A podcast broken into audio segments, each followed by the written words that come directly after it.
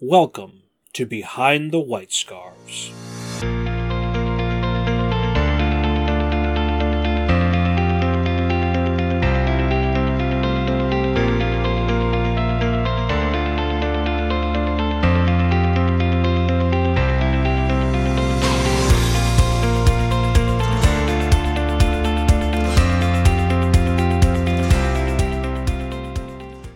Hello, everybody. I'm Greg. My co host is Toby. We've got Alex and Sharon on.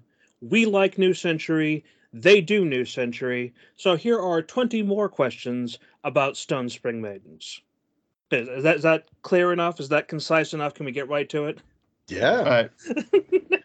I I feel like this is the most concise we've ever been. Great, let's do it. Okay. An unexpected component of Stone Spring Maidens is how much Thomas is in it.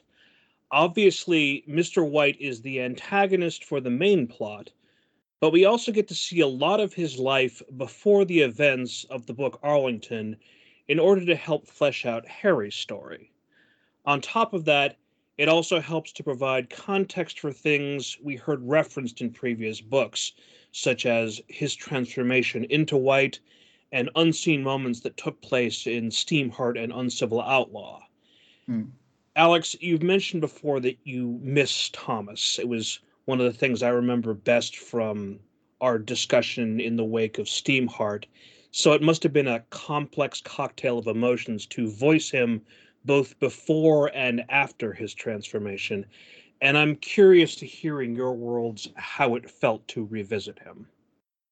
Um, this is one of those questions where I start uh, making answers halfway, th- well, a third of the way through the question, then another the third of the way through the question, just so I don't forget things. As I mentioned on the Discord, I think just today or maybe yesterday, uh, Uncivil Outlaw was originally going to come out after Stone Spring Maidens. I didn't want to leave Harry in that bad state at the end of Steamheart for too long. I thought people would be very upset about that, and uh, they were. But I think uh, I, I ended up selling the direction we were going to be going in at the end of Steamheart better than I thought I originally could when I was just looking at the plan of Steamheart. But imagine the story of Uncivil Outlaw after Stone Spring Maidens, like it, the actual the positioning of White against Harry, and then White against Abigail. It'd be like it would become less personal as it, It went along. It feels like he's not learned anything. Yeah, Mm. even if um, it was like, and previously, this is what Mr. White was doing. Uh, if, even if it was set before that, but it felt like Mr. White leaving at the end of Stone Spring had to be the last we saw of him. Yeah. It would be like uh, having Return of the Jedi and then you immediately put in Rogue One. Mm, whoa. okay, yeah, no, I, I get what you mean. Yeah, but also the the reason that I went back to sort of uh, uh, Thomas's past and fleshed those bits out was uh, a surreptitious way of showing new readers who he was. It was it was like right, so some a, a small percentage of people picking this one up will be like, who's Thomas Arlington, and they'll only hear bits about him from uh, Harry. So I figured this is the way. Like we go back and we revisit that, but because I spent so much time with them, he's the third person on the cover of Stone Spring Maidens, and I felt like that was eventually justified, as in he goes on a massive journey himself in this one. Because I was also able to to relay that groundwork to remind people and be specific uh, who had read before and who and, and to illuminate for those who are reading now, it, it felt like it was it was the setup and payoff that I needed. It's that's something I rely on in almost all of these uh, stories. As for what it felt like to go back to him, extremely distressing and exhausting. I don't know if you remember the uh, uh, the speech he gives after he gets beaten by Abigail in Uncivil Outlaw. Like that was one of the most stressful things I've ever had to deliver. Just that the you know we are fucked speech. Mhm. You see people as children, incapable of making good decisions without. Look at how fucked we are. You want to stand there and tell me with a straight face that people can be trusted to make good decisions? Everything they do in defiance of reason. Every step they push themselves further towards extinction. the self invested incompetence they choose to lead them. These are not the decisions of evolved individuals. Our world, our whole race, is a mess of undeveloped, chaotic toddlers. And the real truth is that I don't want them to die. Abigail, I swear to you right now, this is motivated by my need to protect them from themselves. And I implore you to help me. I implore you, or we are gone inside of a century. This time I, I, I had to play him from loads of different angles Mhm. because he's playing Mr. White in different ways for different people. He's multi layered, he's cocky, he's menacing, he's grave. Uh, Thomas is loving, and then you get little inflections of that, just echoes of that, and just little things, and even just ellipses and pauses and what White doesn't say. As Thomas in the flashbacks is also worried and despairing, and then reinvigorated by Sarah, and then then he becomes desperate and lethal and stricken and aghast and mourning and hardening and self-deluding. And then the thing about green hollow and i never really directly name checked it as to what was actually going on but uh, it was something that i learned about while watching extra histories of, uh, of, of all things. Mhm. uh, it's the cunning ruse of the head of the matsudaira clan during the sengoku jidai period which we all know about right Yeah, no, of course, right. everybody knows about that.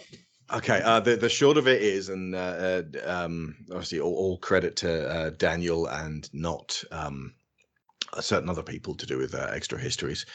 Yeah, Daniel's delivery of uh, his own show was uh, always fantastic. Mhm. The the head of the clan's son was kidnapped, and it was a simple request: you give up, or we kill your son. And he sent them back a message saying, "Kill him, or you give up." which was a masterstroke tactically because it showed them that he was absolutely dedicated and prepared to maintain this particular uh, military campaign, even if it meant personal loss. So they could either kill him and invoke his wrath or not kill him. And what they ended up doing was just treating the kid well and raising him as one of their own for many, many years.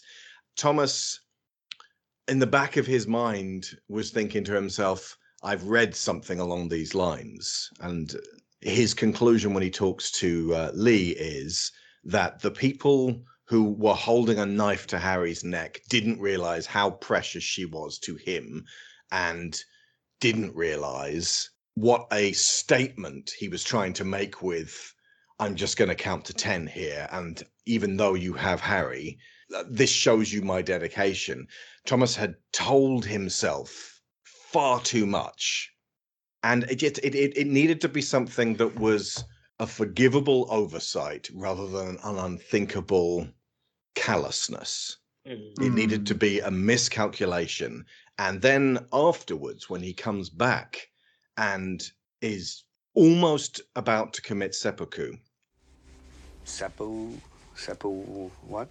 Yeah, seppuku. Disembowelment. the performance I had to drag out of him at that point, or drag out of me, came from my my lowest points in life. But I had to temper it with imagining having done something so terrible to my own child and the despair that I had to put myself through. I don't know if you've listened to my version of the killing joke, but that laugh I uh, had to pull off as, as Joker there was one, uh, one thing I never want to repeat but it was going to that level of desperation in my head and my heart, and it hurt to go there. Quick note potential trigger warning for the excerpt ahead due to it being a Joker laugh. Either skip ahead a minute or at least turn the volume down if need be. For those not familiar with the laugh Alex is referring to, this is just after the flashback in the killing joke, where the man only named as Jack has pulled himself free of the water after falling into the chemical runoff that gives him the appearance of the Joker and the laugh is a part of his mental breakdown and transformation into that persona.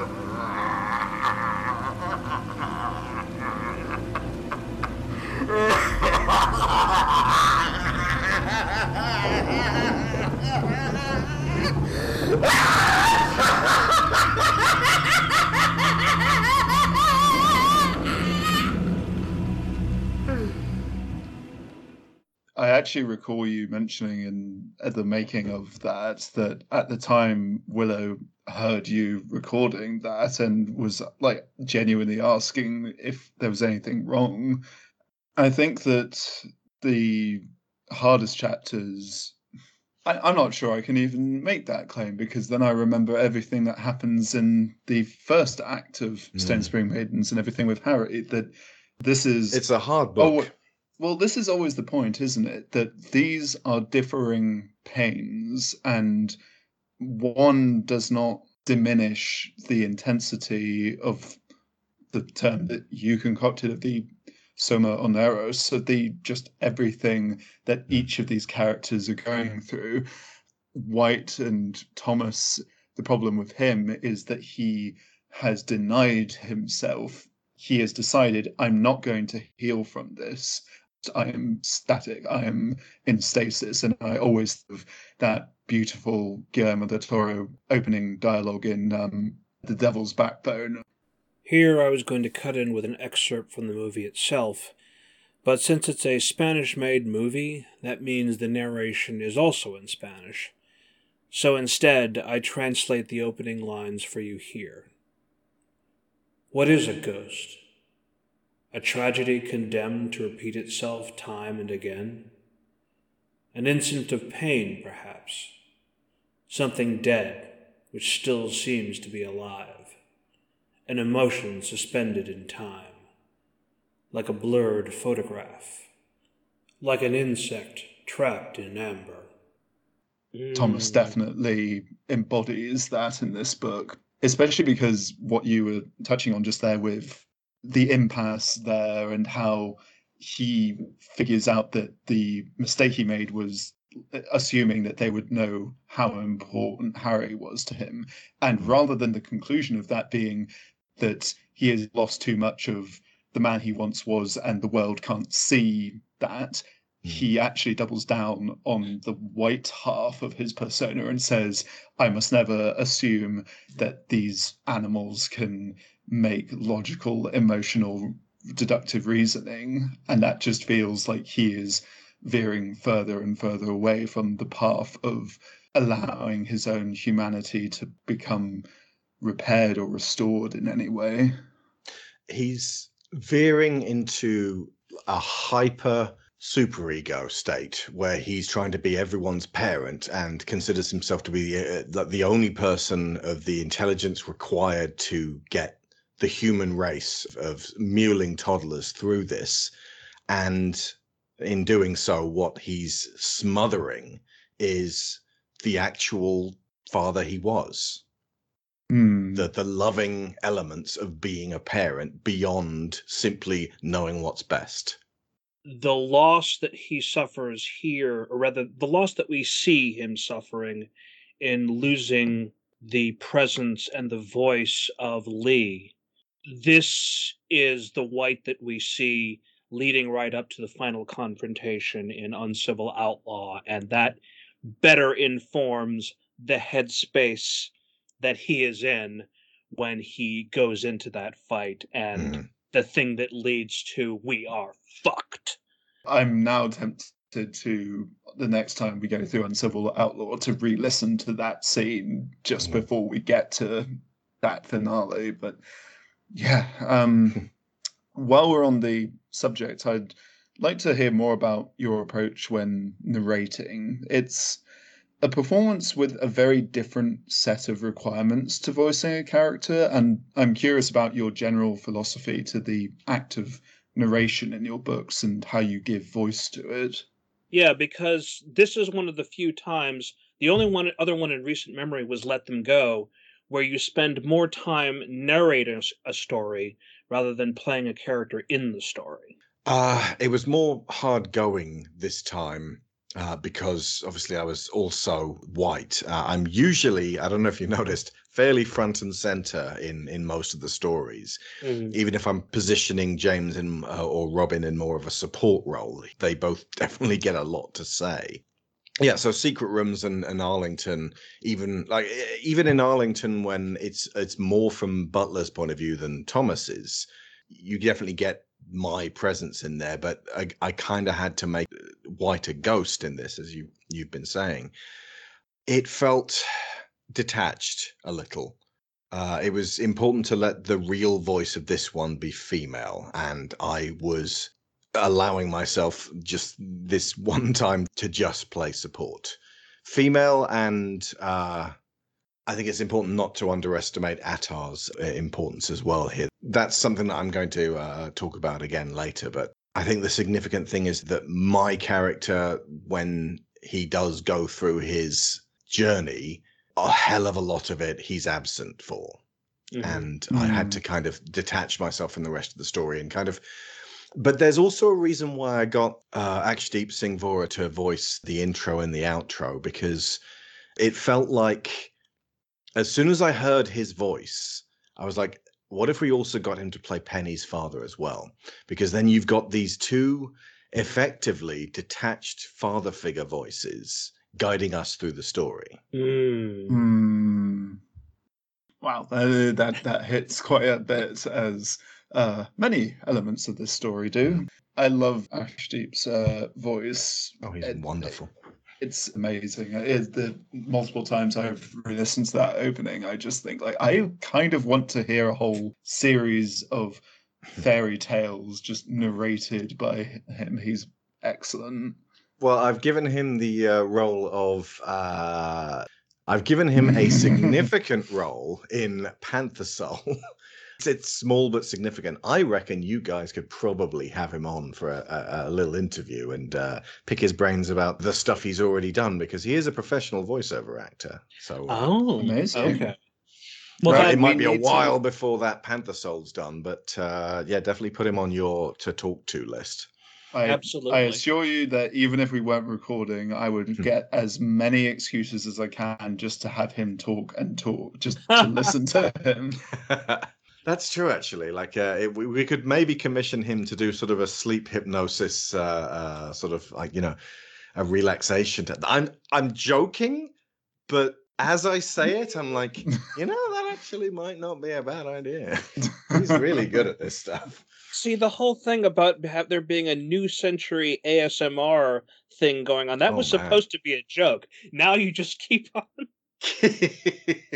adding to the idea. Don't like sort of How long throw do those things go on for, Sharon? You're the expert on What, these kind ASMR of videos? Uh, no, uh, not ASMR videos, but just like sleep aids, where you're sort of like you listen to this to get yourself chilled out before sleep. Um, it varies. The Headspace sleep casts are about forty-five minutes. Right. Okay.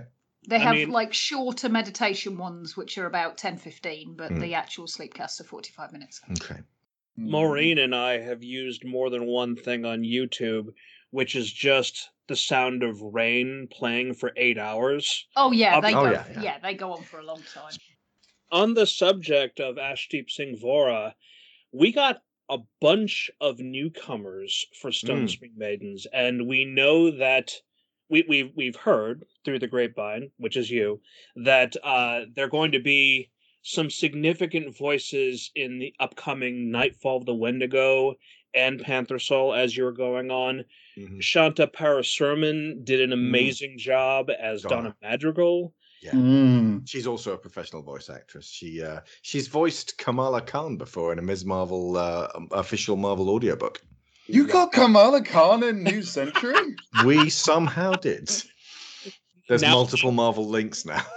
Well, okay, now the question is where did you find some of these new people? Because this is far outside your normal method of going through peers and friends. We even found out through Felix hmm. that Felix is a friend of a friend, but now you're apparently bringing in professionals to do some of the side stuff here. Well, in in, thi- in this case, uh, we I was sort of planning out various characters uh, just outwardly on the Discord, and I think it was you who was like, "Ah, this uh, character of color could certainly be played by a new actor of color. I'd be interested in seeing that." And I'm like, "Yeah, yeah, you're right." And I hadn't thought about that. And uh, I, you know what? I had I had defaulted for Ganny to Spencer and that meant Spencer had to be benched for the whole of this production, and that fucking sucked because he's great. and I love working with him. But he's definitely coming back in a significant role of a very lovable character in uh, Panther Soul, as we all know. So looking forward to that. But it alerted me to oh hey you know what i should be casting my net in a more broad circle now and I, like the whole point of stone spring was to get people listening to walk in the shoes of folks who have different scenarios and different situations to what they've their lived experience so i thought if i just get the same largely white mostly glasses wearing I think uh, it's just gone up by one because I now also wear reading glasses. I don't know why, but most of us wear glasses. I'm wearing some right now. but yeah, if it's just the same cast again, it'll be great, but it's not as far as I could explore. And that then led to a certain amount of, yeah, but then I'm asking people who I don't know, don't trust, might wander off halfway through, and then I've only got half a roll done. You know, it's it's all unknown quantities so i had to be careful and, and in some cases shape the characters in some cases give them characters that were much smaller than they could probably have done because i had to be cautious to make sure that it got done if that makes Mhm. sense you know this Yeah. is a, I, i've got to think about this practically and, and i've got to uh, make sure because uh, there have been on occasion very rarely in the past uh, actors who came along did a role and it just didn't quite work out and they had to be revoiced in the end I know Sharon's looking at me. It's you worked out fine as Catherine. It's just that uh, your Catherine voice and your Abigail voice were just way too similar, yeah. and that's absolutely fine. So, so yeah, it's something I had to think about. So I started asking around on Twitter, and I, I just got lucky repeatedly. Cindy Womack, who played uh, Lamia, that Mm. fucking vicious mother figure. Jesus H. Christ. Like, I had her written horrible. She managed to find depths of horror that even I couldn't imagine. Just with the casuality of her delivery. Yeah. She uh, was like, yeah, I could I could play this uh, kind of uh... actually no, I remember what happened. That was when I was casting about for Merlane. And I interviewed lady after lady, and so many of them were young. They were like 20 and they had very young voices. And they sounded really enthusiastic, but just not right for Merlane. And then Maya was like, Yeah, I'll give it a go. And then she did that fistful of dicks thing. And I was like, Sweet. Jesus. Not only can she make herself sound old, but she has the spark for it. So she got it. But Cindy also tried out for Merlane, and she was the runner up. She was the closest to, to Merlane. And I just uh, like just the idea that Maya could play her. I was like, that's great. I know Maya. I love Maya. She's in fairly constant contact. She's not going to go wandering off, and we've got a Merlane moving forwards, as well as the fact that she just fucking aced it and made. I didn't like Cindy was was great as Merlane, but she didn't make me shriek with laughter with that unexpected fistful of dicks thing. But Cindy, I said, would you mind playing this incredible? Would you be interested in playing an incredibly poisonous mother figure? And she was like, "Yes, certainly. I'll I'll give it a go." And she, she just aced it like the first time. And when casting about, I I didn't know that Felix was friends with Matt. So when Felix was like, "Yeah, sure," and sort of puts it, put his hand up when I was uh, casting about for someone who looks like this, because I had Ganny drawn before I had Ganny cast or so, someone who specifically could play a character like this and someone who has a background that would in some way tie up with it and as i went on and, and chatted with felix more it's like wow so much of, of your lived experience actually does tie in quite well with not necessarily mm. just Ganny, but a lot of the themes of this book. He's such a personable guy and was just so easy to get on with and was a, a joy to work with. We, And we obviously- out. Orion was already kind of there and sort of like put up his hand in a kind of oh uh, you want a, uh, a a trans character that you can start from scratch with rather than retroactively making trans when the trans actor playing them you know turns out to be able to ace it really well and you want to make that character more textured and like the thing back in the day was Jo Rowling wants to get retroactive brownie points for going. Oh, by the way, Dumbledore, he was gay. Then Jo Rowling did everything else that uh, uh, made Jo Rowling not exactly an LGBTQIA plus friendly author. But the idea of creating a trans character who had lived a trans experience and whom I could cross check everything that this person had done and said with the actor so that they could go, yeah, you know what? This is solid. as Orion said on their interview, he was worried. He was a little kind of, well, you are cis, male, white, and you don't wear glasses yet. And I'm not sure you can quite get this character, but you know, I, I will, I'll trust you. And it was, I, I respected that misgiving. And then they were happy with the results and, and just brought so much more to the table. And then Shanta came by when I was like, I, I was going to take this. It was actually the, the character from Nightfall of the Wendigo. And because that worked out extremely well, and she recorded her stuff years ahead of when I'm actually going to need it. God knows what's going to happen if we need to do retakes. Um, I was like, "Would you like a role in, in in this one?" And it just it felt great to be able to bring in new voices, new sounds, and not make it sound like all the other ones. It really sold you're in a new world because with Tiger's Eye it was different. Like I'd I'd made one narrative story so far at that point, and that was Secret Rooms, and I'd done one in-world artifact that was the Cartographer's Handbook. So Rama felt like a new world because I kept it underpinned with that that forest fantasy sound that I uh, I got from uh, Blue Zone Corporation, a French uh, company that makes sound effects. And And the narration is very poetic as well, which Yeah. does make it feel different from the rest of the stories. Yeah, and the fact that I was like, right, Maureen narrates almost all of this until Miguel finally gets to step forwards, and then uh, Haka finally gets to step forwards at the end. There, it felt like a new world. And then when we came back to uh, Century, it felt like coming back to the story as it was. So when we went to Autumn. It felt like the more things we can change, the more new sounds you hear, the more it is sold as a place we have not yet visited every new like uh, actually responded when i said uh, you know i'm looking for south asian voices. And uh, he said i'm male rather than female because this was uh, around about the time i was asking around uh, nightfall of the wendigo and i just listening to his voice was like i've got to get you for someone. Like i said the, the, the more i added to the soundscape the more it felt like a step away and a, a broadening outwards of the world and the more epic it felt Sorry, that was an extremely long response to a short question. But How we like them. yeah, Yeah. yeah. that will also allow us to jump forward a little bit on the list and delve a little bit deeper into that Mhm. about what your guiding principle was to the sound effects and the audio editing because you've got some Mm. of the voices going on now but as you're crafting autumn you're involving autumn's technology autumn's world and toby was curious about whether there was you were trying to strike a balance between emphasizing the solid quality of workshop gears with the lyrical character of the world of the Elaine. I wrote about uh, underneath in brackets. You're gonna hate me for this, but yes, you nailed it so quickly and so succinctly that it's like it's it was feminine voices and rotating cogs. If you uh, if you listen carefully, whenever the crystals are really employed and you're close to them and something amazing's happening, you get this choral sound.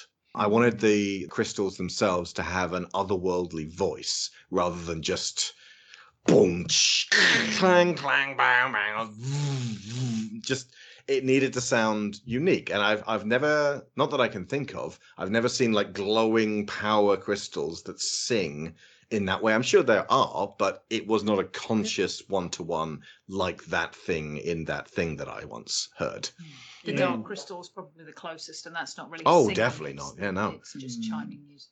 You know Yeah. what th- the idea of the crystals singing and why that works so well for me is because for whatever reason I feel like the singing kind of sounds like when something has that sort of ringing like a tuning fork where you sort of if you were to tap it it would resonate in the room but it also has this feeling of conductivity as if the singing is the flow of energy so Yeah. i really it's one of those weird things where I thought, "No, no, I'm sure I've heard singing crystals elsewhere, you know, just round the corner at the local shop or something. But no, I can't think of other things where that's there. And Now that I think about it, Alfonso Cuaron introduced a kind of a sound whenever anyone used any kind of spell in uh, Harry Potter 3 and only Harry Potter 3. It was not used in any of the other ones. They were like, they put a stop to that immediately.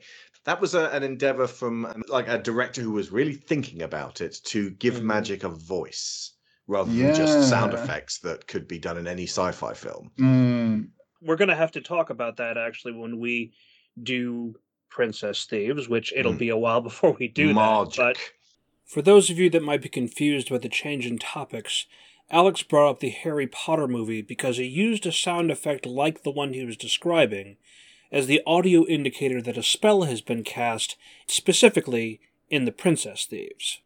Here is a sample from the recent remaster of The Princess Thieves, available on the New Century podcast feed. The Dwart waved her fingers quickly and whispered an incantation. A thin trail of blue smoke passed across the child's features. She tasted lavender. Her eyes rolled back, and she fell into a light slumber. Nap time. But Hmm. but yeah, that's Oh, uh, that you could probably mention that uh, uh, the, the giving magic magic a smell was something that I added far too late in the process and had to go back and retroactively write into the earlier chapters. I was like, wouldn't it be great if it smelled Hmm. and like give each different spell that Viola does a, a different personality to it? so what you're saying is a wizard did it. Yes, a wizard did it, and a wizard went back and, and rewrote the first few chapters, and Yes, a wizard with a find and replace function. yeah, the, ah, yes, the mightiest spell in any wizard's book. Control F. Yes, indeed. But Well- it gave them personality. It made it like, well, the, the, the wake up spell smells like bacon because if you sm- if you wake up and smell bacon, you're like, I am up. Mm, I made bacon this morning, and that actually got Sarah out of bed, so I can actually attest. And I Scientifically love that that's the reverse of a sleep spell. It's just you know you reverse it and then you smell bacon. Whereas the sleep spells smells of lavender, which of course is very good for calming you and getting you off to sleep. I wonder if there's a Oh. way that I can channel that to get me up on weekend mornings because I have a really hard time doing that. And if I can come what up you with need something, to do get a george foreman grill at the foot of your bed and then turn it on with your bare foot and get the smell of lovely bacon in the morning Are you uh, suggesting some sort of breakfast machine? it doesn't make breakfast at all it does is burn your foot let me lead in right now since we're talking about well, we were talking about smells, which is hard to do for an audio drama. But back on the subject of music, we managed it somehow yeah, I mean, listeners, open up your care package that was mailed to you. You should see some lavender and cooking bacon. and How some did we get it to bacon cook? smell the jerky now because you were building a new world and how you wanted it to sound was going to be very distinct. You obviously used a whole I noticed a whole bunch of background music or background noises you used before in previous stories, Mhm. but there was also a whole bunch of new things and music is one of the things I'm worst at talking about. Yeah. Uh, I actually needed to sit for a second and listen to some of the music that was put together for the Golden Army Mhm. back when I was uh, when you were talking about that in reference to its influences on this story, and I was really kind of taken away by, uh, in particular, the last elemental, which is what I used as the outro for the last interview, and I, I need I need to get right back into that because I I notice the music in the background, but I don't always pay close attention to it. So I'm not as good at talking about that sort of thing. Mm. But I am curious about what you were looking for when you made your choices for the world of autumn, particularly the new theme you had composed uh, with I Sazonov. Mhm. Well, the first thing I decided to do was that I used Kevin MacLeod for years on uh, New Century, and then every time I'd hear one of his pieces of music in a YouTube video, I go, "Ah, I know that piece of music. I know the name of that piece of music." And uh, I remember when Harao fought a bunch of monkeys to that music, and uh, At this time, it was like, again, we are in a new world. I want to not use Kevin MacLeod as much as I possibly can because Kevin MacLeod is a composer from Century. And uh, I suppose you could also say uh, there's a, a, counterpart for Kevin in uh, Kelador. And uh, yeah, there's also a sort of a cat Kevin in Rama. But Autumn has no Kevin MacLeod. So you did get some Kevin MacLeod stuff in this, a lot less, and almost all of it was associated with Harry and White. So it was everything that connected you back to Century, but not and very rarely stuff in Autumn. Mm. Uh, Autumn has a Kevin MacLeod. It's just that he's married and spends so much time looking after the kids that he doesn't have time to put his website together. Jeez, Louise. That's sad. I'm sad I... now. Well, or, like... or, maybe maybe he's uh, he's off doing something else. But uh, but yeah, they, this this time around, I uh, I got tabletop audio. They do backgrounds and soundscapes for like tabletop games, as you might might imagine, mm-hmm. and they combine music with ambience. And for their patrons, they give you the music only tracks and the ambience only tracks. And because you have to be a ah, patron of them, that makes it slightly less likely that people will have access to just one or the other for that. So it's like it's access to rarer bits of music. So mm. I would just take the music or just take the ambience and occasionally very occasionally I would combine the music from one with the ambience of another to make a sort of a cocktail. In doing that that gave me the sound of autumn because almost all of them were tracks we hadn't heard in a previous New Century. Mm. And it gave it a personality of its own. And I was going for sort of soaring themes and contemplative themes and something which just felt meditative and quiet but intense and, you know, feminine and thoughtful. The theme by I. Sazonov, who also did the Princess Thieves theme. Like, first off, the way I pick a theme, I just go to uh, Shockwave Sound and just start typing in keywords and start listening to tracks. And most of them, it's like, and, and like nothing really grabs me. But as soon as something grabs me and gets into the top tier, I don't necessarily go, that is exactly what I'm looking for now. Sometimes I put it aside and go, I want this for a book down the road. Uh, but in this mm. case, I was like, this is fantastic. And it feels familiar in some way. I was like, I Sazonov, I know that name. Oh, it's the guy who did the, com- he composed the Princess Thieves theme. And I just thought that that's perfect. That is absolutely perfect. It's like getting Alan Silvestri back from Captain America to do the Avengers theme, you know? Mm. Mm. So, so yeah, that one had the very like choral stuff in there. So you've got soaring female voices that make it feel like something is being accomplished. But you've also got that hammer hitting an anvil ding in the background, that ding. Uh, it's a little bit Lord of the Rings. It's also a little bit Brad Fiedel, uh, who who does the sort of pile driver sounds in Terminator 2. Considering Harry makes herself a suit of powered armor, I'm shocked that Alex didn't invoke Iron Man as well, but moving on thinking about it, actually, James Horner does some pile driver sounds in Avatar as well and Aliens. But Alex, have you been watching James Cameron films recently? I watched one last year. I can't remember what it was though. They're all the same. Um, yeah. But, I but mean, yeah, just blue, the idea of soaring choral voice, female voices, and hammers hitting anvils with that kind of the big rise up if I'm able to do this with my themes, it's I give you a bit of the theme to begin with in the early stages of the uh, audio drama, and then when we get to a big emotional moment, I will sh- I will let it out. I will let it soar, and I go, "This is what I've been hiding of the rest of this theme." And, and I did that with Steam Heart as and as well as the Princess Thieves.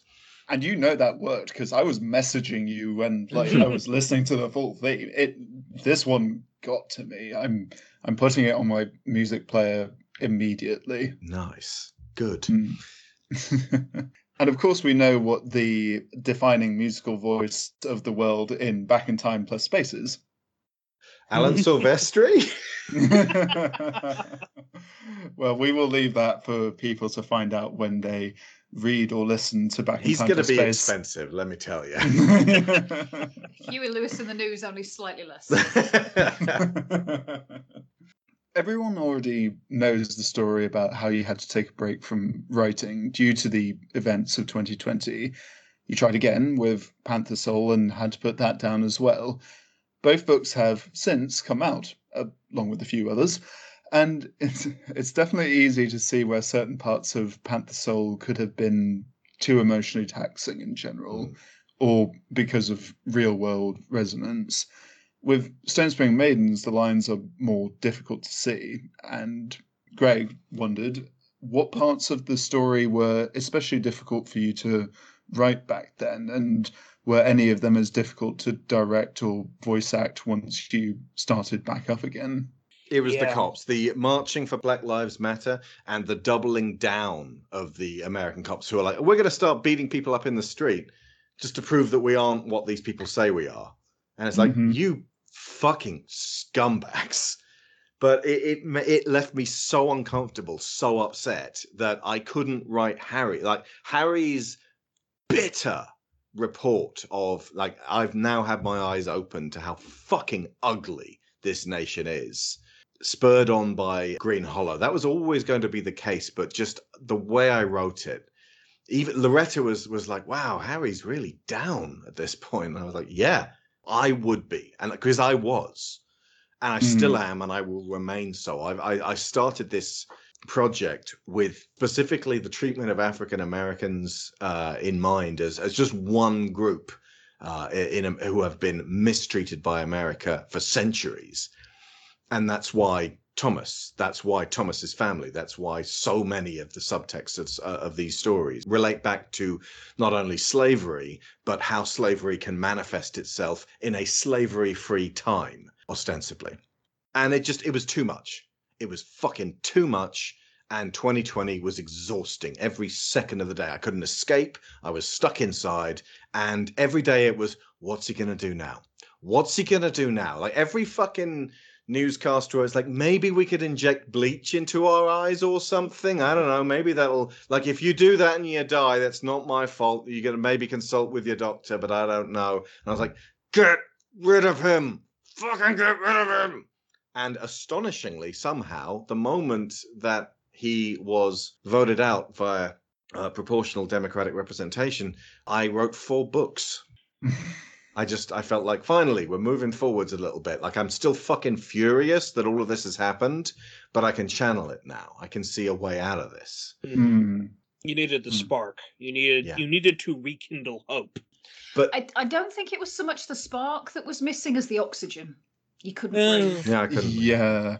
Smash that window, and then suddenly that sort of roaring flame comes out, and you're just like, oh, God. If you remember in Arlington, I, I wrote a couple of good Apple cops where it's like hashtag not all cops. I don't think you're gonna get many of them now. Mm, Hmm.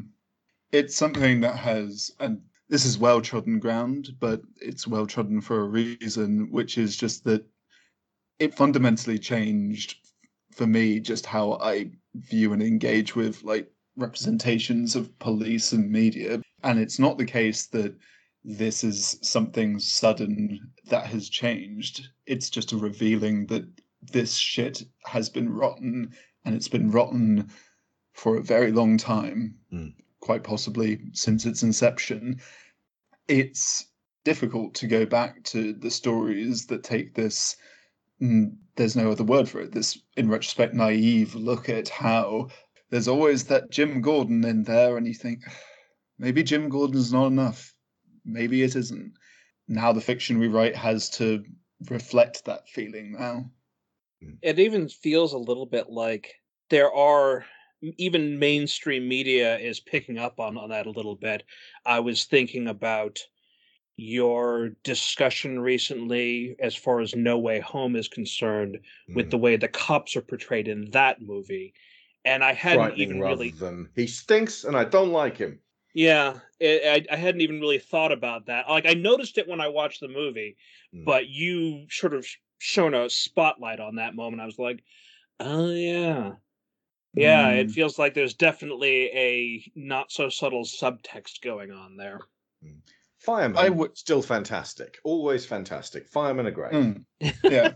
Emergency can we just re- services workers, uh, anyone, an EMT, someone trying to save someone's life with an ambulance, fantastic.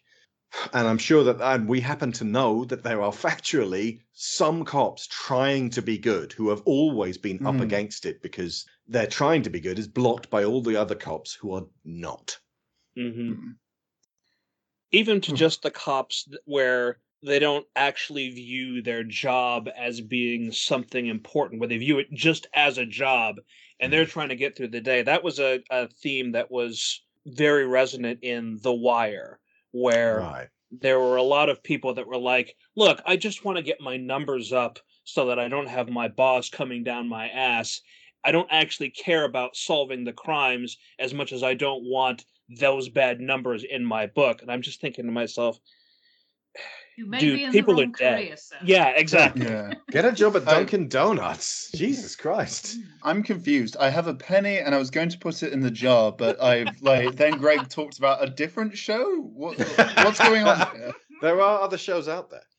Oh, Look, I, I may have a trend, but you know, I do have other things that I pull on. It's just that that Hmm. one particular show, put the penny down, Toby. That one particular show just keeps on being relevant. You've just finished we have. talking about Arlington, which was very, very, very inspired by that one particular show where you got to put a penny in the jar.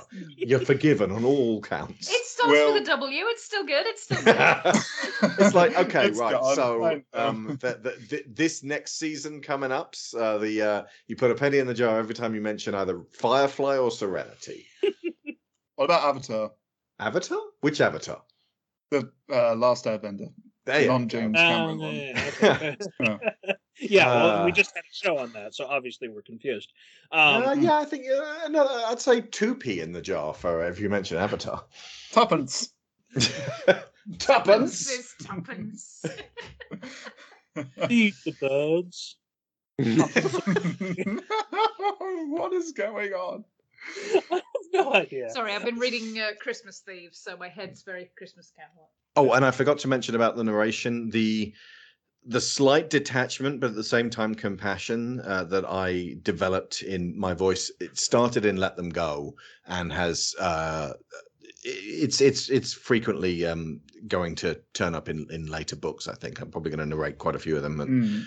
It's Philip Pullman in uh, his his Dark Materials uh, books Mm. which themselves there's actually some really really shortish like two hour bbc radio dramas of uh his dark materials with terence stamp as lord asriel and i hate them they're rubbish but the actual ones narrated word for word unabridged by philip pullman actually have their own cast as well. Uh lyra in that is voiced by uh, her own actress and almost every as far as i can tell every character has their own distinct actor or actress and the the music's fairly crummy so i did remastered versions of those but those were the touchstones for uh, how to make the new century multiverse. The way that philip pullman says pity for some reason is the re- is is my touchstone for like h- how i get to this place on for the narration Mm. but yeah, uh, if you, I mean, you could either play a bit of that or suggest people go listen to those because they're really, really good. Better than the BBC TV series, way better than the movie, far better than the BBC audio dramas. Anyone in the wings care that he said that? No. Okay, we're, we're good. All right. And uh, and yeah, they won't ha- have uh, the music of James Newton Howard for Lady in the Water, The Sixth Sense, and The Village, respectively, across the trilogy, because those are just my ones. But you can imagine them, and you can maybe listen to those soundtracks as well. You can queue them up on YouTube. You'll have a good Yeah. time. I managed to procure a sample of Philip Pullman's narration of The Subtle Knife. For those curious about it, after Alex talked about how it informed his own narration style. Don't worry, no spoilers present. It's taken from the very beginning of the book. Will looked up and down the narrow street in the evening light, along the little terrace of houses, each behind its tiny garden and its box hedge, with the sun glaring off the windows of one side and leaving the other in shadow. There wasn't much time. People would be having their meal about now, and soon there would be other children around to stare and comment and notice. It was dangerous to wait, but all he could do was persuade her as usual. Mum, let's go in and see Mrs. Cooper. Look, we're nearly there. Mrs. Cooper? But he was already ringing the bell. He had to put down the bag to do it because his other hand still held his mother's. It might have bothered him at twelve years of age to be seen holding his mother's hand, but he knew what would happen to her if he didn't. I'm glad we got a little bit of laughter in between this question and the previous one, Mm. uh, because this next part is a little personal. Mhm. Sharon has already talked about how the romance plot is based around shared personal experience. There's been some private revelations about the real world components of that relationship history, and I'm not about to talk about any of that myself since I don't know where your lines are regarding public consumption of your past. But I am very curious on why this part of your past was the basis. Was it about writing what you know, or was there a driving need to externalize untidy past experiences in the way that some elements of New Century have been previously? I think part of it I actually touched on briefly when I did my performance interview with you guys in the sense that it it facilitated some revisiting of events from a long time ago that had nevertheless still left quite an echo and I'd never really been able to process properly Mm. Alex writing something which reflected the feelings around the circumstances at that time without necessarily replicating them blow for blow. Let me look at it with a slight detachment and approach it from a slightly different angle by playing the other role, almost like empty chair work in therapy, where you put an empty chair in the middle of the room and you imagine the person that you're having the difficulty with in the chair, and then you sit in the chair and be that person and, and respond to the situation. It just allows a way of looking at the situation in a way that kind of gets you out of your own head about it. And given that it had taken me the best part of 20 years to not resolve some of this shit, having the opportunity to do so in this manner, I found really very helpful. Very helpful indeed. In fact, it, it did help me let go of some stuff that I really needed to have let go of a long time ago. Now, whether that was Alex's intention Whether he, he wanted to offer me uh, some therapeutic experience, I'm not entirely sure. You used to have dreams about that, those scenarios and mm. sort of like playing it through in your head and putting yourself before it and putting yourself back into the this old relationship and you stopped having them after mm. we we'd finished writing this. Yeah, yeah.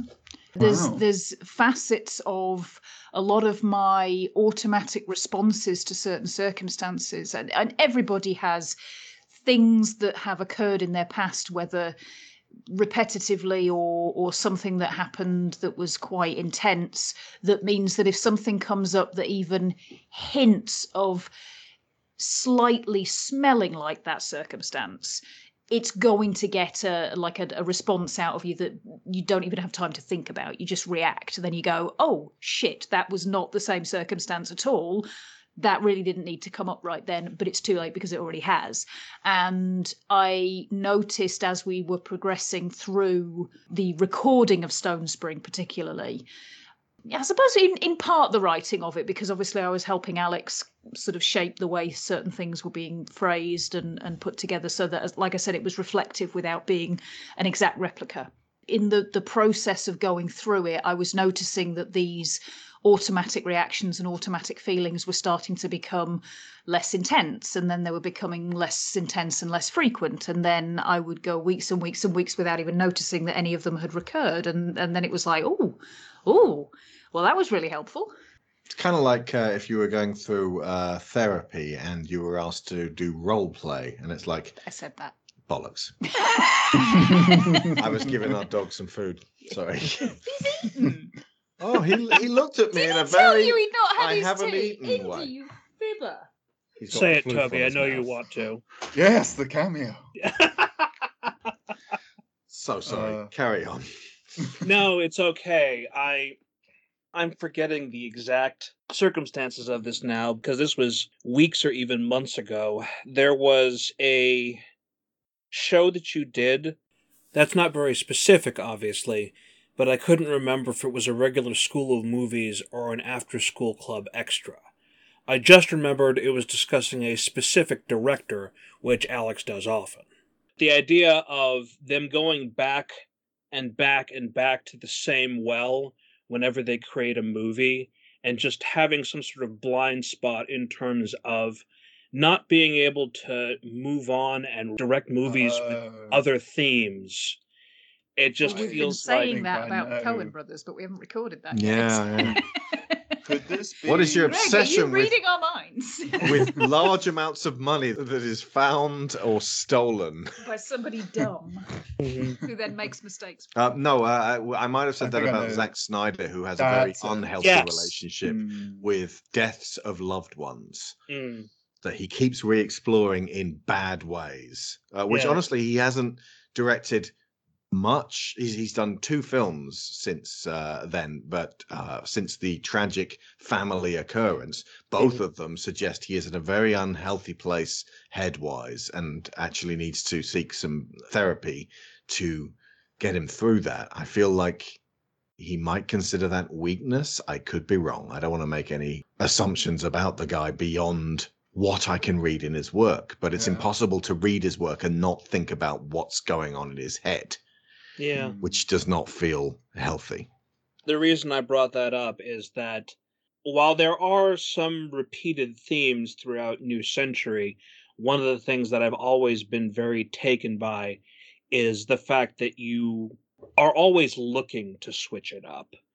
I've definitely felt that present in specifically the last four books that you put out this year is that there are new qualities to it, new worlds to explore, new ideas to unpack that are not necessarily present in phase one.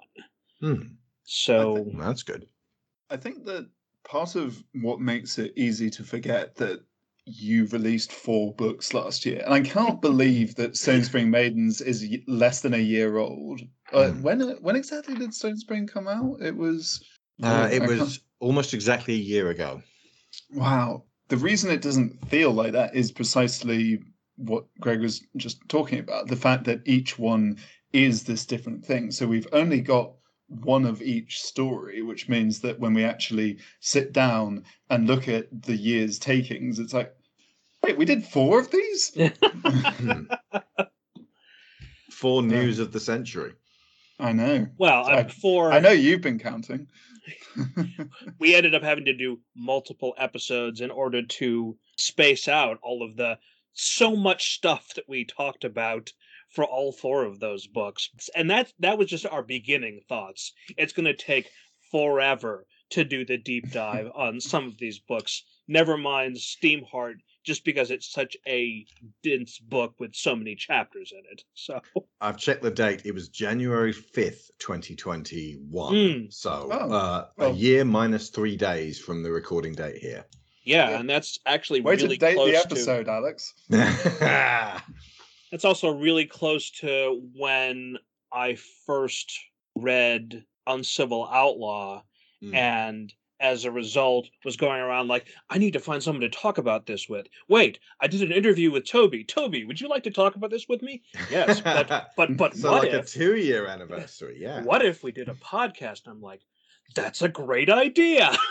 You know like i was wearing like the eye patch and the nick fury jacket i was just really glad that i had an excuse to put it to good use. There was an idea Who had it first? I don't know, but there was an idea. Mm. It was a good idea. I couldn't come up with a better place to end for the day, so we'll see you next time with the final episode of our time with Alex and Sharon on the creation of Stone Spring Maidens. To close us out, this is a series of bloopers that Alex originally organized special for the release of the audio drama. But due to the fact that he had to start over at one point and re release chapters in a different order, it might have gotten lost in the shuffle and not everyone would have heard it as a result. Therefore, I released it again to you in its entirety. What could basically be considered a sequel to the Gibbet conundrum, all the way back from the recording of Let Them Go. Especially since it's Theo Lee having an issue with the specific line. Until next time, this is citrus fruits. It was a Herculean task for me to find him citrus fruits in the District of Columbia. Let's try to say that uh, without sounding like a doofus. It was a Herculean task for me to find him citrus fruit. Fr- fruit, fruit. Mm, j'aime les fruits. It was a Herculean task for me to find him. Here we go. It was a Herculean task for me to find him citrus fruits in the middle of the district. In the. the why did I? Okay. It was a Herculean task for me to find him citrus fruits. Fr- oh, good lord. okay. It was a Herculean task for me to find him citrus fruits in the. Why do I keep wanting to say in the middle? Uh, gibbet. It was a Herculean task for me to find him citrus fruits in the district of district of oh God, fuck me. It was a Herculean task for me to find him citrus fruits in the district of Columbia. Go, oh, good God, district of Columbia. Good Lord. it's been Viola all along. Shut up! Shut up! Shut up! Shut up! Shut up! All of you! All of you! Shut up! It was a Herculean task for me to find him citrus fruits in the District of Columbia.